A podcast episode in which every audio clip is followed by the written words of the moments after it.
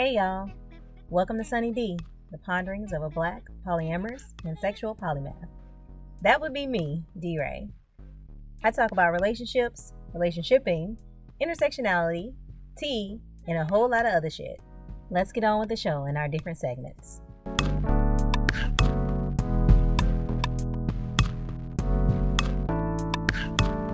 Well, well, well. Hello. And today on What's the Tea? The tea that I am drinking today is called Spring Blossom. I picked this one because I'm very eager for spring to be here. we have had many false springs here in the DMV, and I'm just ready for it to be the real spring, okay? And so I picked this because the name of it is Spring Blossom, and I was like, maybe this will channel some warm weather my way. Although I am driving back home to Louisiana this week, so I will get some warm weather, but hopefully when I come back, I'll bring the spring with me. Anyway, this tea is from a company called Dwell Tea Company, and it is black woman owned. I heard about this company not too long ago from my metamor, and um, the owner is a friend of his. So I was like, oh, I'll check them out. I support all tea companies, and I especially support black women, period. So this is the second tea of theirs that I'm drinking. Um, I bought every single tea that they had in their shop. I mean, granted, I bought mostly the sample sizes, except for the ones that didn't have sample sizes. Um, but yeah, I'm definitely gonna be buying more from them. This tea is pretty good. Um, it's all right. It's all right. It's very floral, and I'm not the biggest floral tea person. Um, it has a very nice aroma, like the smell is so great. And the taste is very light. There is no grassiness to it. It's a green tea. It's a jasmine, lavender, and rose petal blend. And I can literally taste all three of those things in this tea. So, Spring Blossom is a very, very great name for this tea, and it is it does feel very springy. I like to talk a little bit more about Dwell Tea Company because, like I said, I love supporting black women owned businesses, and this is a tea business. Come on, y'all. I got to support. So, you can find Dwell Tea Company at Dwell, D W E L L T Co. Dot com. I also have it in my show notes. And I just wanted to read what they have in the About section of the website because I talked about this in my last episode a reason that I love tea, which is that tea connects us to others, or at least for me, tea connects me to other people. So, our need to connect is as fundamental as food and water and tea. Dwell Tea Company is a modern, eco friendly tea and lifestyle brand based in Maryland, created to merge our passions for tea, community, holistic living, and empowering women. Our high quality loose leaf tea blends are beautifully simple, affordable, and beneficial for your health. We believe that tea also has the power to bring people together for connection and meaningful conversations. What I tell y'all? People gathering over tea have a profound ability to ideate ideas, create solutions, and ultimately impact their communities. Since many women are the gatekeepers of their homes, they play a pivotal role in the wellness of their families. We seek to provide them with the necessary information and tools with our tea. Lastly, as a minority owned small business, we create space to amplify and celebrate women. I fucking love that. And I fucking love you. All right. So, oh, wow. I just scroll down a little bit more because there's a picture of the owner, super cute. And then it says favorite tea, spring blossom. Yay. That's great. All right. Moving to the second part of what's the tea. I am a undercover. I only say undercover because I don't think a lot of people know this about me or would guess this about me? Reality show fanatic. Not really a fanatic, okay? I just like reality shows because the way people relate to each other is very interesting to me. And although some reality shows it's not it's scripted, there are other ones where it's not as scripted. Um and those are the ones that I think I like better. So like I would choose a Love is Blind over a Real Housewives, even though I have watched both. I mentioned Love is Blind because this past weekend was the reunion episode for season two of Love is Blind. And yeah, I had a few things to say on my Twitter about this damn season finale. I would like to say that I wanted more of the black couple. Um, Iyanna and what was the dude's name? Maurice? I don't know what his name is. I know all the women names. I can't remember all the men's names. But Iyanna and her man, I wanted more of them. Like why we got the damn we got the damn home video from the anxiety chick and uh messy Betty, but we didn't get no home video from the the black couple. Come on, y'all. Um, I would like to say that that messy Betty, the dude that I'm talking about, y'all know who I'm talking about. They, the couple that look like they just sit at home eating popcorn and talking shit about all the other contestants. Them, yeah, them. I love that dude. The dude in that couple is hilarious to me. Um, because probably because he reminds me of a lot of my friends who are messy and petty. it's like I don't want the drama myself, but I will sit and watch the drama. Please continue to give it to me. That's the vibes he be giving off, and I can fuck with that. Um, elephant in the room, Shake. Shake is a hot fucking mess. Come on, Shake. What the hell? Like, just shut up and he interrupted everybody's story. It just didn't make any sense to me why he had something to say about everybody's fucking story. And then was like, I'm just speaking for the masses. Everybody's thinking this. And you know, that's your problem. And I love that Iyanna called him out for being a narcissist. I love the fact that damn Nick and um Vanessa were like popping off. Like Vanessa went off on him. They usually just be there okay, I'm just like, or do we need these hoes? But that that ringing episode, well worth it. Well worth it to see that. Also, when old black dude called him a fucking joke, who I screamed. I screamed. Also, the fact that Shake was so uh that he made Shayne almost seem normal. Uh, what? Because the entire time, the entire series, I'm like, what, Shayne just does not feel right to me. He is super high strung. He is like an anxious little chihuahua.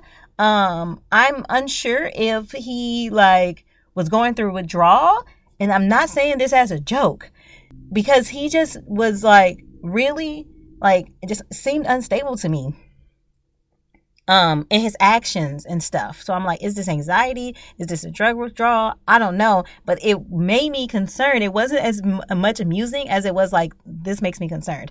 And then whenever they broke up him and natalie broke up right before the wedding or whatever because of the shit that he said i was not surprised because i don't know he just gave me vibes of gaslighting and um a bit of like verbal abuse but like he seemed like the t- the type that learns all the right things to say so that then he can weaponize it. Now that's just me. I don't know these people's lives, but that's kind of kind of what I got from him, the vibe I got from him. Deepti, Deep T is a goddess. She's a queen. I wish that, you know, I met her and uh let me be quiet. Let me stop. Let me stop because I be thirsty, y'all. But Deepti and Kyle, I'm here for it. I'm here for it. Also, Sal with the with the with the with the beard. Yeah. Yeah, I thought he was cute or whatever, but I'm like, Sal with the beard? Like, yes. This this is this is great.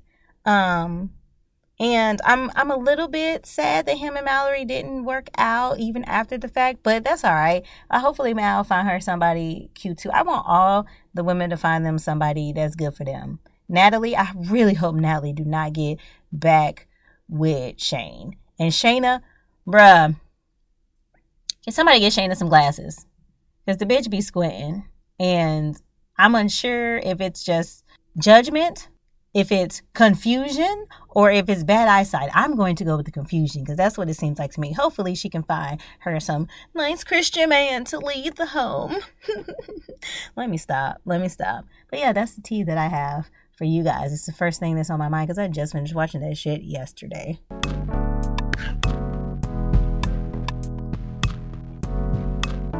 All right, on with the show. So today's episode is questions. Questions from the audience.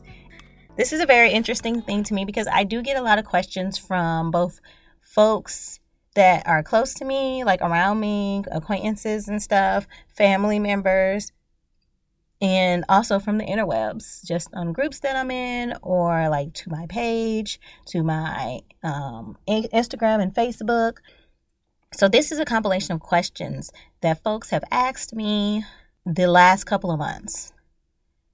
Um, and we're just going to get into it. Oh, wait, wait. Actually, before we get into it, I wanted to do a little brief terminology thing um, so that for those of you who are unfamiliar with non monogamy or are new to non monogamy, you kind of will know what I'm talking about whenever I say certain words.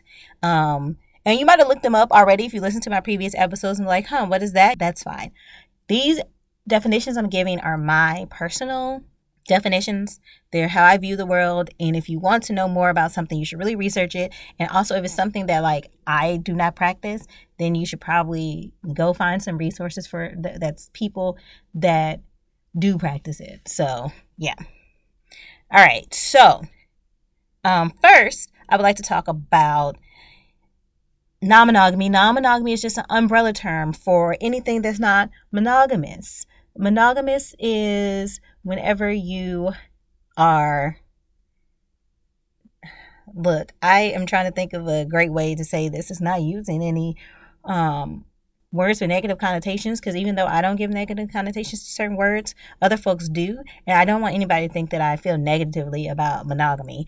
Um, monogamy is when you are, you, oh, great.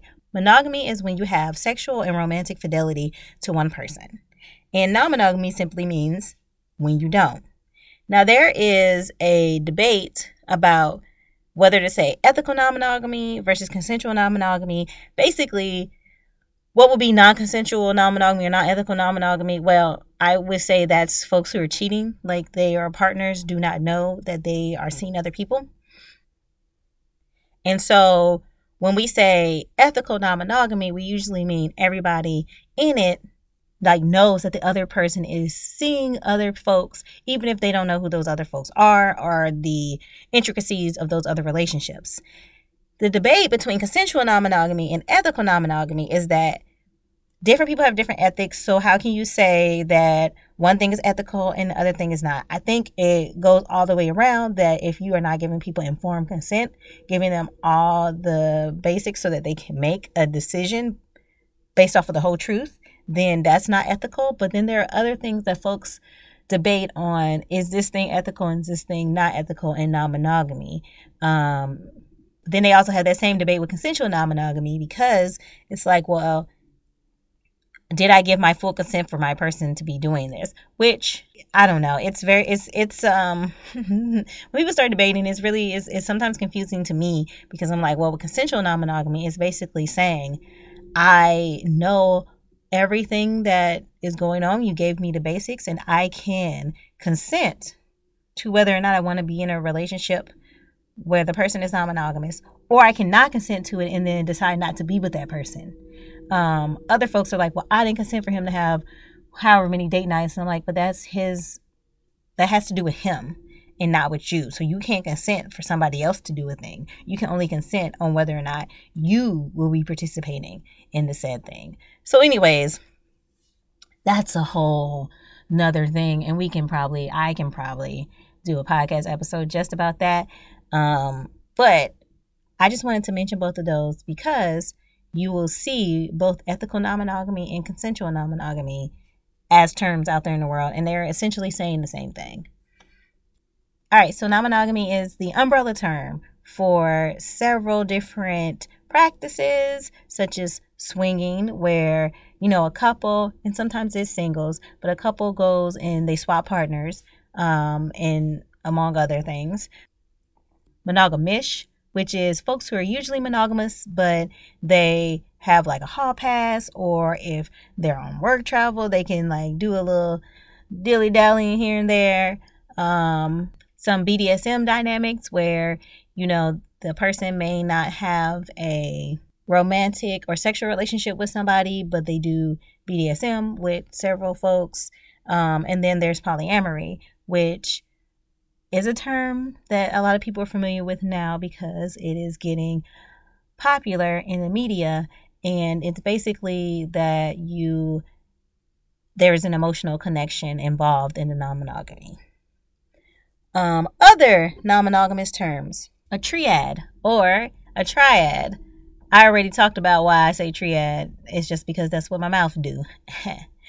um, that's a relationship where it's three people it can be either open or closed. Open meaning those three people can also date other people um, outside of the triad, or closed, which is basically a monogamous relationship between the three people.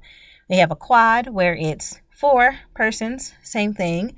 And uh, what else we have? We have nesting partner. That's a partner that you live with. Anchor partner. That's a partner that you share certain entanglements with. Uh, queer platonic partners. Those are partners where it is not quite romantic, but it is kind of more than platonic. And you might share some things that folks don't necessarily um, equate with platonic relationships. You may share it with that person. So it looks a little queer.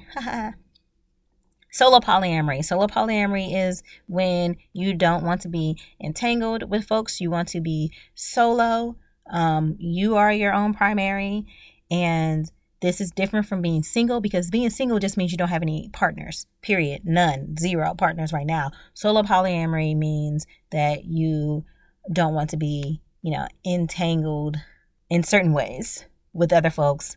You can look up solo polyamory and see from the perspective of folks who are solo polyamorous. I'm not.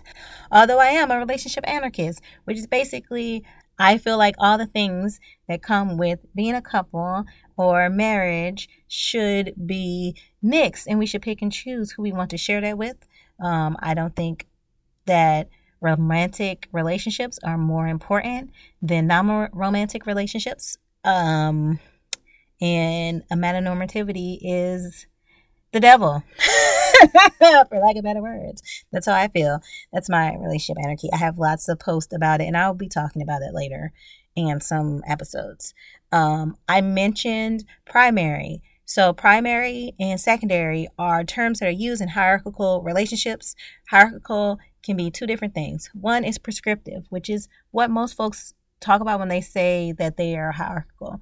Um, that's basically there is one person or maybe even two people that are the mains and their feelings and needs come first, period, all the time. That's a given. And then secondaries are, you know, the other partners, and that they know that their feelings and needs and all of that are going to come second to the primaries. And then there's also descriptive hierarchy, where the hierarchy isn't necessarily implicitly stated and it's not followed to the T. The hierarchy is descriptive, it's the situational. And I feel like most people have a descriptive hierarchy because there are things that are going to be more important. Um, for instance, like I know that there are certain situations that will take precedence over other situations if my partners need me. So if there's a death in the family or somebody stranded on the side of the road, I'm going to center that. I'm going to handle that before I handle a partner who like had a bad breakup. Because the other things to me are more important to support the other partner through. And if I don't have the spoons, then the person that has like the bad breakup, I will say certain words, but then I will also make sure that they have other support systems in place. I'm not saying I will necessarily make their other support systems. I'm saying that I only engage with folks that I know have other support systems in place because I know that I cannot handle with my own personal stuff, I cannot handle being a person's like only line of defense. So yeah. Um, what else we got? Compersion. Compersion is when you feel happy because another person is happy. This doesn't just have to happen in polyamorous relationships. Um, think about if your best friend got a raise and you feel really happy that her hard work is paying off. It's the same thing. That's a feeling of compersion. And a lot of folks feel this whenever their partners find a new partner that they really love or they did an activity with somebody that they've been wanting to do. Um, shit like that.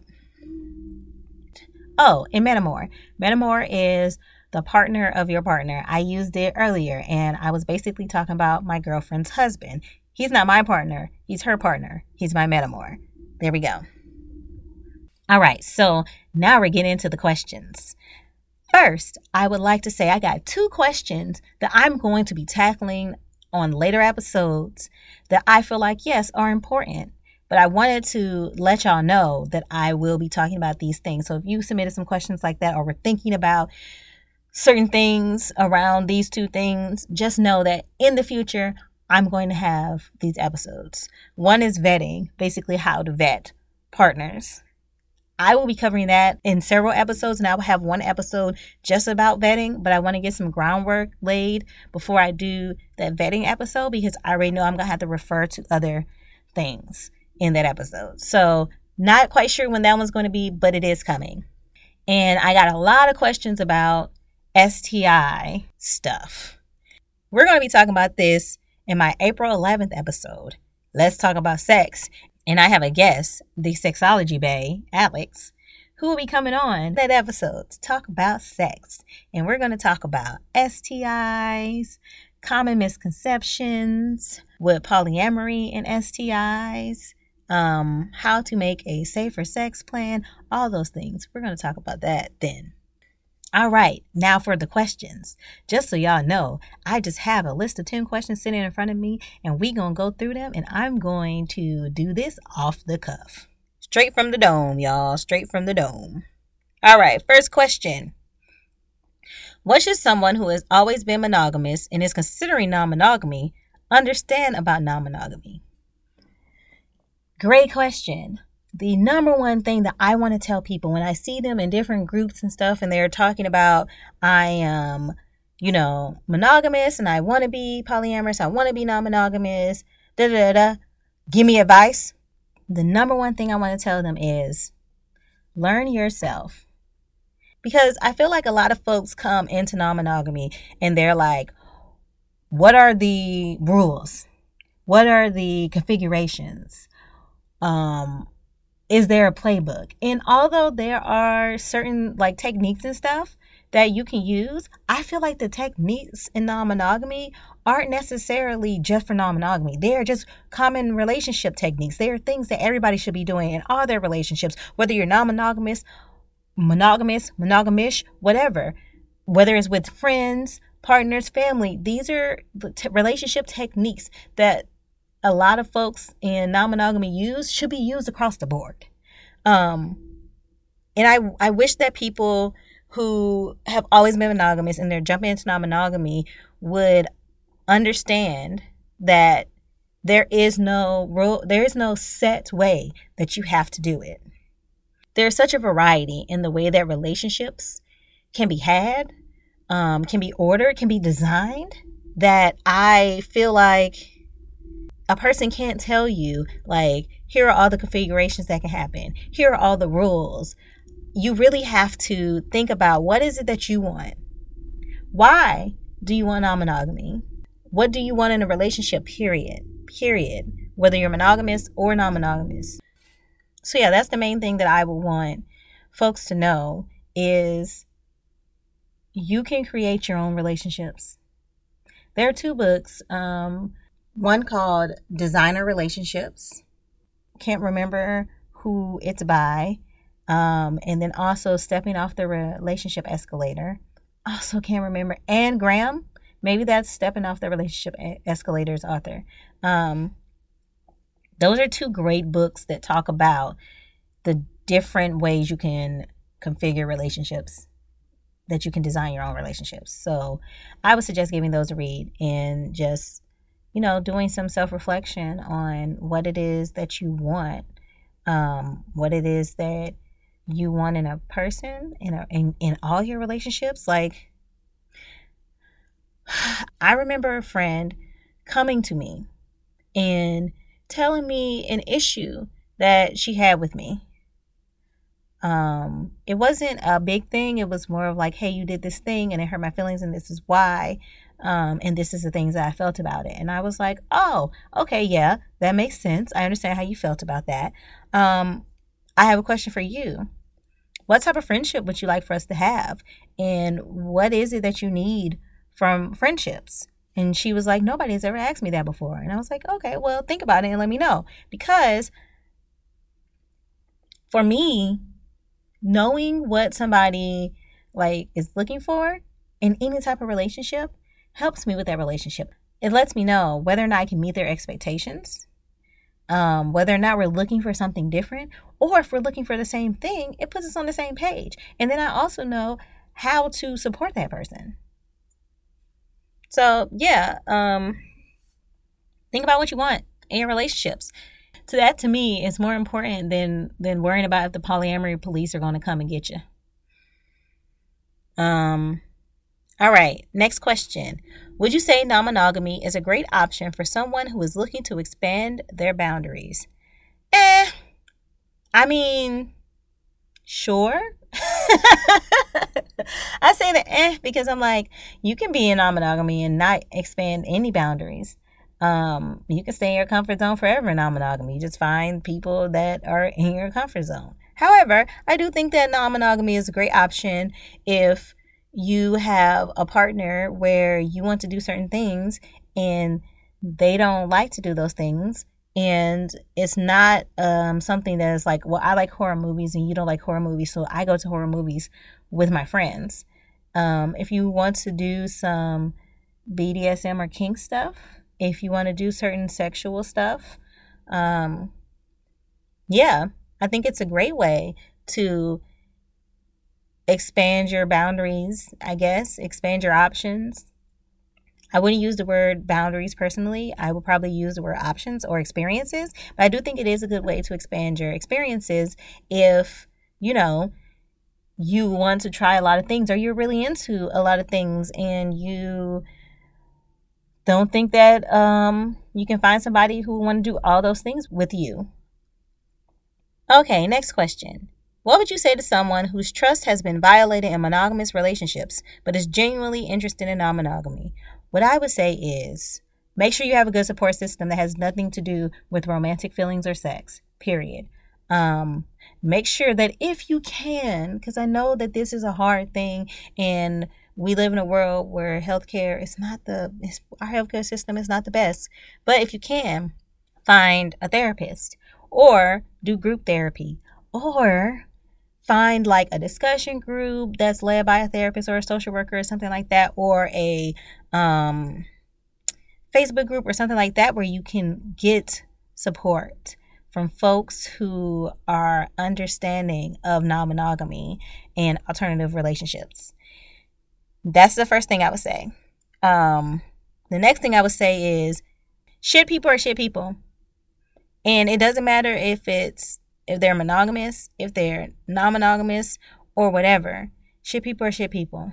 Non monogamy doesn't take away the options for you to get your trust violated again. However, that's a reality of life. There are just some shitty people out there. And also, there are people out there who just don't view things the way that you do, and they can do that violation of trust not intentionally. Um, you just kind of have to open yourself up to knowing that if I'm looking for connections, there's a possibility that I might be hurt again. And I'm going to learn all I can about the coping mechanisms that work well for me, do my self care, and build up my support system so that if it does happen again, I'm ready. I would also say to really look into um, your boundaries. Like, do some soul searching. Think about the boundaries that you want to have. Think about the consequences of those boundaries, such as I don't like being yelled at. If you yell at me, I will end the conversation, whether that's hanging up, whether that's saying, I am not going to talk to you for the next five hours and closing the app, um, whether that's leaving the room or whatever. Put up that boundary and then do it um, and maybe even practice doing it with some friends so that it doesn't feel as bad. But I would really, really, really look into exploring like and soul searching and thinking about what are my boundaries? What are the things that I do not want to put up with? What is a deal breaker? That is, if that person does this, period, we will not be in a romantic relationship or we won't be maybe even we won't be in a relationship at all what are situations that i'm going to be put in that i will need to remove myself from? Or do other methods to make sure that like i don't be in that situation as long? Yeah yeah yeah yeah um having your trust violated um being abused being cheated on it is hard. It's hard and it is heartbreaking. And non monogamy isn't going to solve that. You can still have these things happen to you in non monogamy. And and that's sad, but it is, like I said, a fact of life. And so you just really have to build up your support system and, you know, do what you need to do so that you stay healthy, safe, and sane. All right, here we go. So this is a two part question. And the second part question, I feel like, answers the first part. So the first part says, What self work needs to be done to be open to this lifestyle? The second question says, How can self love, self awareness, and emotional intelligence help people who want to transition to non monogamy? So Self love, self awareness, emotional intelligence, those are the self work that I would say needs to be done in order to be open to this lifestyle. Like, seriously, you need to have those things. You need to have self love. You need to have self awareness because you need to know who you are, and you need to have emotional intelligence. So, self love will help you keep your personal boundaries strong and be able to follow through on them, like I said previously. And it will also help you um, circumvent, figure out who the fuckers are who might try to take advantage of you. Um, and it'll also help you like whenever somebody says bad mouths you or says something about you or rejects you. Self love can help you with all those things. Self awareness now gives you the information you need to communicate clearly to others because a thing about relationships, period, monogamous or non monogamous, is that you need to have really good compatibility to have a a long lasting relationship. And we are going to have an episode where we talk about compatibility and figuring out, you know, if you have compatibility with somebody, what does that even mean and all of that. But like self awareness will help you figure out if you're compatible with somebody because you know yourself and you'll be able to communicate the information about yourself to somebody else in order to know whether or not y'all are compatible and you're not wasting time. I will have an episode uh, fairly soon about writing a manifesto or a care and feeding manual where it's basically like these are all the things that make me me. So we'll have the episode and um, yeah, um, emotional intelligence. All right, so emotional intelligence gives you like discernment that's necessary to navigate uh, conflicts, logistics, general relationship problem solving. It also helps people with different communication styles um, to bridge the gap. And also, if you have a different like love language or apology language, um, having an emotional intelligence helps you be able to parse those differences and um, translate, for lack of a better word, between yourself and the person that you have a different a different style with. Um, you don't have to necessarily be incompatible with somebody, or at least totally incompatible with somebody if you have a different love language or apology style or communication style than them. You just have to figure out what are y'all styles and how can I relay what I'm saying in this person's style. And emotional intelligence will help you with that. It will also help you to um, manage your own emotions and regulate your own emotions. And that's, I think, very important in polyamory because I feel like there are a lot of things in non monogamy that get triggered or whatever. And I'm using trigger not in the like PTSD type of way. Um, but I feel like there are a lot of things in non monogamy that trigger certain things that monogamy wouldn't because you don't have to face certain situations if you are monogamous. Um, and so you need that emotional intelligence to help you not just have that raw, unfiltered reaction necessarily right there in front of your partners or be so reactionary and think that that feelings are facts when they're not. All right. So, next question. What thought patterns and misconceptions about non monogamy did you have to address the most in the early phases of the transition? All right, so I talked about this in the first episode. I didn't really transition to non monogamy because I've been having non monogamous relationships since high school, and the couple of monogamous relationships I've had sprinkled in my life were actually the ones that were super hard for me. So it was very easy for me to transitioned, I guess, to non monogamy because I was already there and I didn't have to change any of my thought patterns um, because I already thought that way.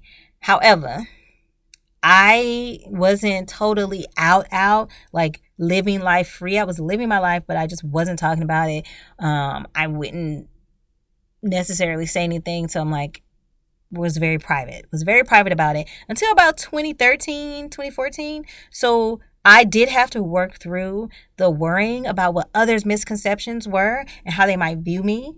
Um, it took me a while to like, people was already calling me hoes and sluts and shit. And I'm like, now I'm just gonna give them evidence that I am that. And you know what? I fucking am. So, ha. Huh. um, but I do think that there are some things that you have to uh, work through if you are transitioning from monogamy to non monogamy because we have been trained. Society has put out so many things of what is right in relationships. Um, and monogamy is so ingrained in our society that there are things that you don't even realize that um, you're conditioned to until you are in non monogamy. I think because of the way that I was raised and how there was casual non monogamy in my family, um, that I might not have had as many misconceptions and stuff as other people um, when it came to being non monogamous. Um, also, I didn't have like the whole relationship escalator thing. That wasn't it wasn't a big thing to me. Like I saw it in the media and stuff like that, but like in my actual family, there were plenty of folks who did not follow the relationship escalator at all and have very happy, it seemed that way, at least to me as a child, relationships.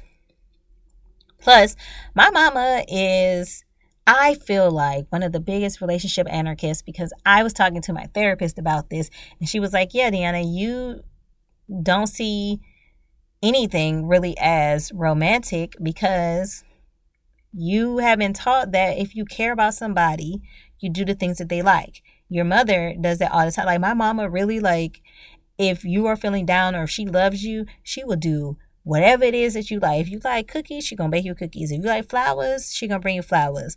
Um, she gonna make you stuff because my mom is a seamstress. She'll make you stuff. She'll buy shirts, clothing, whatever, jewelry, and stuff that looks like, oh, is she courting this person? And she's not. She's just like, well, I care about this person.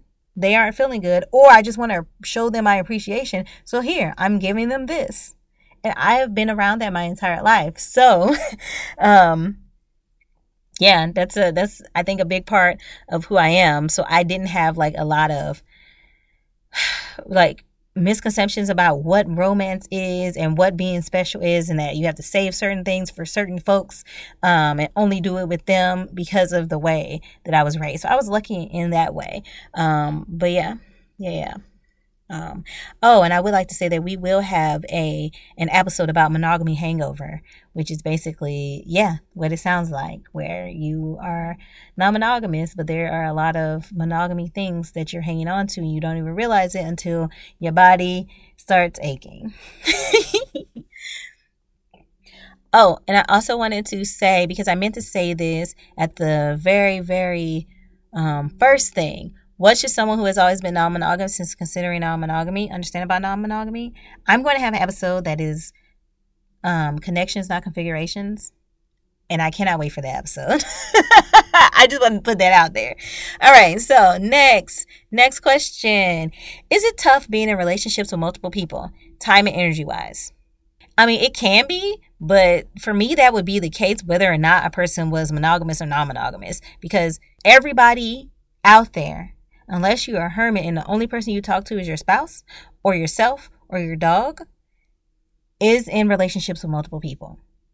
Everybody in the world is in relationships with multiple people. I don't even know how I want to start this sentence. I just it just irritates me that people don't consider that all the other the consider all the important relationships in their lives. When they say relationship, they mean capital R romantic relationships. And I feel like also this is probably because like I'm a bit on the aromantic side. Like what like th- these other relationships are important or not? Like do you just toss them out whenever you think about being in relate whenever somebody says relationships i think of all the relationships in my life and not just the f- people i'm fucking okay anyway that's a little mini rant um so yes that that basically it can be tough being in relationships with multiple people but that matters not whether you're non-monogamous or monogamous and i look at me breathing heavily. Um, the fact that people put romantic relationships higher than other relationships is, I think, a reason that they feel like being it's going to be tough to be in relationships with multiple people because they put romantic relationships on this pedestal and think you have to do all of these things for romantic relationships. And so if you have to do all of those things for more than one person, how can you maintain? And I'm here to tell y'all, y'all, you don't. Okay?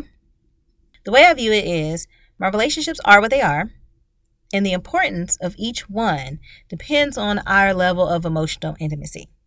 So I talked about this earlier how I try to prioritize situations because all the people in my life that I deem important, that I deem my people, are priorities. So because of that, I could have only one romantic and sexual partner and still have to be very aware of my time and energy because I will have friends and family and all that that I want to care about and show my appreciation for and support.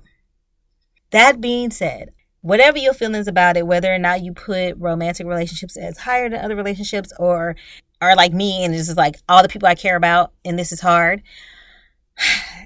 It's all about being self aware and knowing your bandwidth. I'm going to have an episode about bandwidth later on down the actually not super far down the road. I think it's going to be in the next month or so.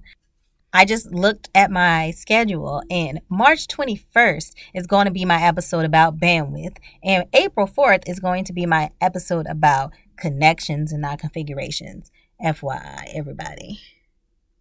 So anyways, yes, you have to know your bandwidth. Your bandwidth is the number of close relationships you can maintain without becoming burnt out, oversaturated, not being able to keep your commitments, um, not being able to keep up with your time, having very low energy, all of that. So this number is different for everyone because you also have to factor in like family, home commitments, work, and self. For me, that number is 10, the amount of non familial, close connections that I can have without becoming burnt out and I'm currently at nine. So I'm very careful. I'm adamant and precise about scheduling dedicated time, not only to my people, for all my people, and how often and the nature of what we do with that time depends on the specific person and their wants and needs, balanced with my own. Um, so I not only am adamant about scheduling that dedicated time for them, but also for myself because I need it.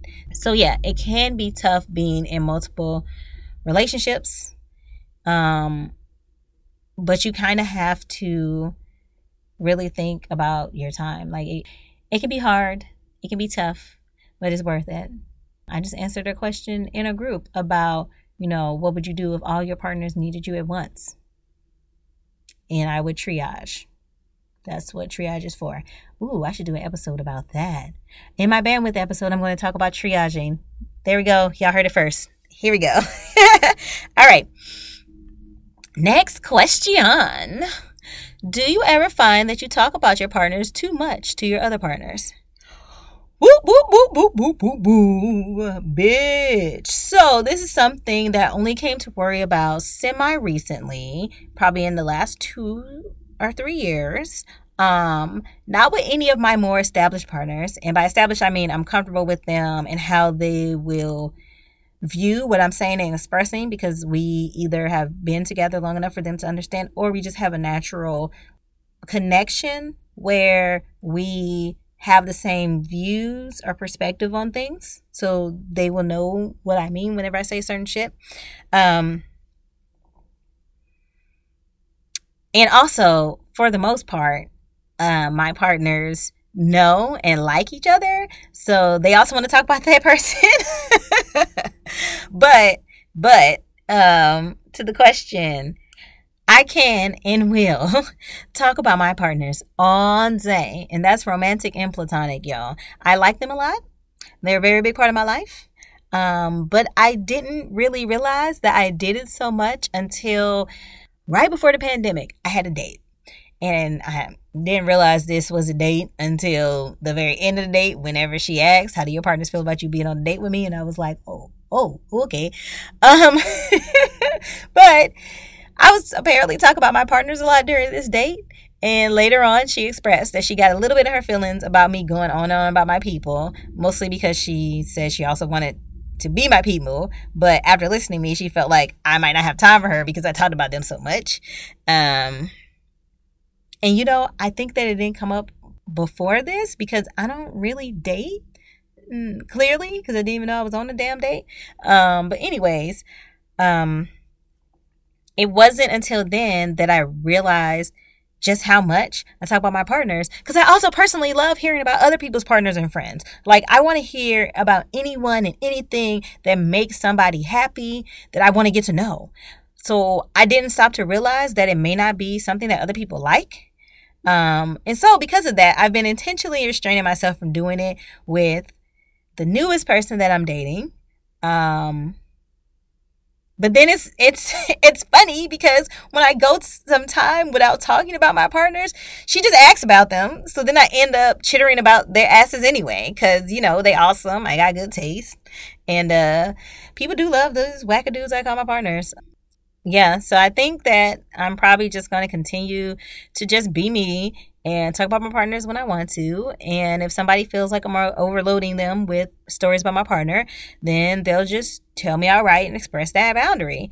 And then I, you know, won't do it. yeah. All right. So, how did you first know you were poly and what challenges have you experienced? I talked about how I first knew I was polyamorous in episode one.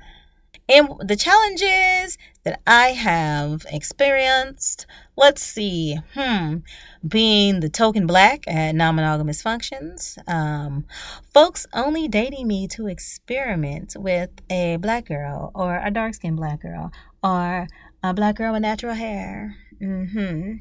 Um, learning about social capital and also the fact that I didn't have much of it. um, other challenges, uh, figuring out what I need in relationships and being able to articulate those needs. That was a big old challenge. Um, had to go to therapy for it because I am a basic bitch and all my needs was basic until I let go of some drama, y'all. Yeah. Um, what else? Other challenges um gauging compatibility with folks. So like dating people that i'm incompatible with for a wrong amount of time. Um unicorn hunters. I will talk about unicorn hunters in another episode y'all. Um uh, let's see. Oh a big challenge was feeling frustrated um, at there not being many people like me around to talk and vent and relate to and sometimes feeling alone because for a long time i didn't know any black, queer, relationship anarchists, mental illness slash neurodivergent, kinky, non monogamous folks. Um, and it felt like I would express a thing and nobody would really get for real, for real how I was feeling because they didn't share all the intersections of me. Um, that has since changed, but also I've learned to like be more patient with explaining people about why certain shit um, really, really hurt me because of this other thing that they probably didn't even, you know, know uh, because they didn't have that life experience. And you know, I explain that shit to the people I'm close to. Like if I'm saying something and it's like, well, my partner doesn't get it or my friend doesn't get it. And I'm like, well, the reason that I'm feeling like this is also because I grew up abused and poor. And so that's why blah, blah, blah, blah. And it may seem like nothing to you, but you know, whatever. And the fact that I'm not monogamous ties into this this way. Now, that's a very hard, like, that's a very um, energy consuming conversation to have. But I've had a couple of those convos with people that I'm really close to because I really want them to understand me because I don't think that a person can truly love me without understanding me and you can't understand me unless I share certain things with you. Cuz you don't know you can't you can't love me if you don't know me and how do you know me unless I tell you about me or you see the things about me that are me. Anyways, yeah and i've also just been like well everybody don't everybody in my life doesn't have to match me exactly. I don't even have to have one person that matches me exactly because it's great to see other perspectives but also if they just understand me enough then that's then that's good. And i have people who understand all the pieces of me and certain pieces of me and all of that and it's great. So anyways that was well some challenges. Let me see um what else? Oh oh, oh, oh this is one that I'm going to talk about uh, in an episode, and that's like guilt and my feelings about my position, I guess, in the black polyamorous community. I am a queer black woman who dates or dated and now have relationships with white people. I just, let me stop because we we we can we can't talk about all of that right now because we don't have enough time Dee. We don't have enough time. Um don't worry. We're going to get into it in many episodes and I'm pretty sure there's other challenges I have experienced, and I'm going to talk about them all in the coming episodes. So keep listening to the podcast. All right, all right. Next question was not a question, it was a statement, and it says monogamy is for suckers. And I don't actually believe that, okay? Um, I think that some folk are wired to be monogamous and some folks are wired to be non-monogamous and some people are flexible. Like they can be either depending on their partner and situation. And i say this because i believe that i kind of believe that everybody's a little bit gay but but i acknowledge that everybody isn't you know like sexually attracted to everybody. That everybody isn't sexual at all. They're asexual people. Um, everybody isn't romantic at all. They're aromantic people. And so yeah, people saying that nobody is monogamous, and I'm like, I definitely believe that there are people out there who are like, I only have room in my brain, in my body for one person sexually and romantically. Um, I don't really understand romance fully, but I can believe that somebody can only have the capacity for either just one romantic relationship or just one sexual relationship and that's okay. Um, that doesn't mean that they don't have the capacity for other relationships because clearly they have friends and shit. But maybe they just can't muster up, like, you know, romantic feelings for somebody. Or maybe they don't want to have the energy that it takes to maintain the logistics of several sexual relationships. And y'all, there are logistics, and the logistics are, you know, not simple all the time. I don't mind that shit. Of course, I'm the scheduling queen. Um, but you know, other people do. So I definitely believe that. Um, what I really believe, really, really believe, is that people should have a choice. And the choices should be just as socialized um, as you have one soulmate that you should find, get married, remain emotionally and sexually exclusive to, and have all the children with. I believe that the other choices should be socialized just as much as the fucking relationship escalator. Like, people should be taught that you can have designer relationships, that you can figure out what works for you, and express that to the people you're interested in to create something that's not a script you're following, but something that is uniquely yours. You should be informed on the choices you are making, as well as like what toxicity looks like so that you can avoid it, no matter how you choose. Okay? So that's the shit that I believe. Not that monogamy is for suckers. I believe that you're a sucker if you don't want to be monogamous and you are. Period. Point blank. Um, and I'm sorry. It's I'm that's not I'm not saying that in a mean way. Um, I'm just saying that you're probably letting something like um, fear, fear of being alone, fear of losing somebody that you do care about, stand in the way of you being, you know, satisfied, fulfilled, happy, whatever. Um, but if you can remain happy in a monogamous relationship, but can also see yourself in a polyamorous relationship, that's fine. That's perfectly fine. There are a lot of people who are, um, what is the word, ambiamorous? Um, I think that uh, motherfucking uh, Page Turner um, invented that phrase, ambiamorous. You can do both, and it really just depends on the situation. Um, yeah, so there we go. And number 10, rounding out the questions for the day, is are you still non monogamous if you only have one partner? Yes, bitch, you are. You are valid and you are non monogamous. You are non monogamous if you have zero partners because if you practice non monogamy, then you are non monogamous.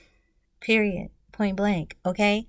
I feel like a lot of people struggle with this because they're just like, if I have no partners and no, or just one partner, then like I'm not repping. And I'm like, look, things happen if you have zero partners, but you want to be monogamous, is somebody going to say that you're non monogamous because you have zero partners? No. You, if you choose to practice polyamory, then that's it. That's all you need. Because it's not totally up to you how many partners you have.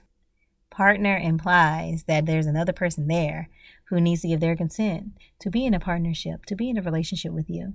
So if you haven't found somebody else or you aren't actively looking for somebody else or what the fuck ever, if you are non monogamous and practice non monogamy and have the option to have other romantic, sexual, whatever relationships, then yeah, you're non monogamous. That's it, boo. Yay, you.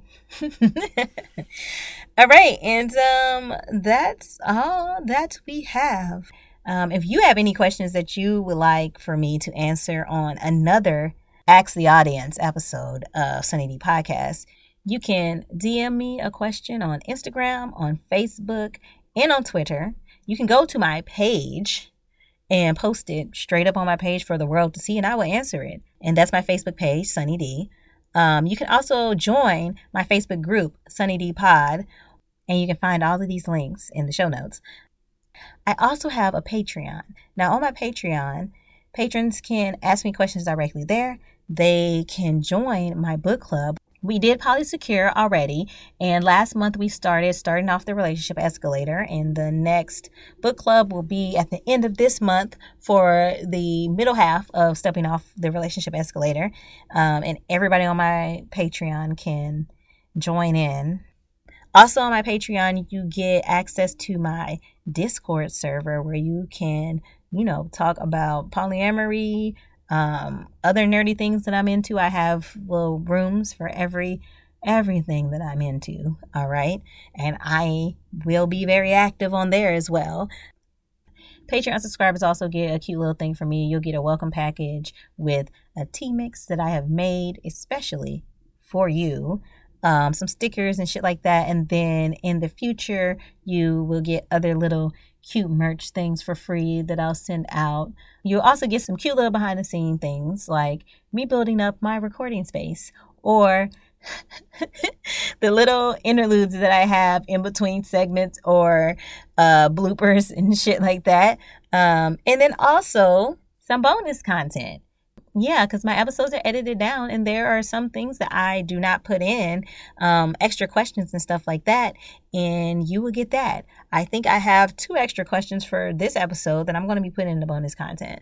Um, yeah, so if you want to hear more, if you want to support me more, if you want some extra goodies, if you just can't get enough of Sunny Dee, old Dee Ray here, the Little Wild Minx. You can use the show notes to follow me on all my socials.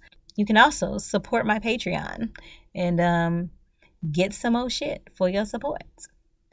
All right, so now I'm really finished. I hope y'all enjoyed this episode, and uh, that's that on that.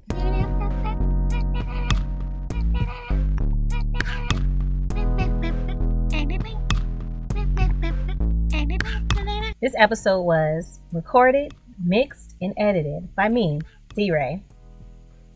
The transcription was by The Fugitive Doctor, and you can find the full transcript on my website, sunnydeepod.com.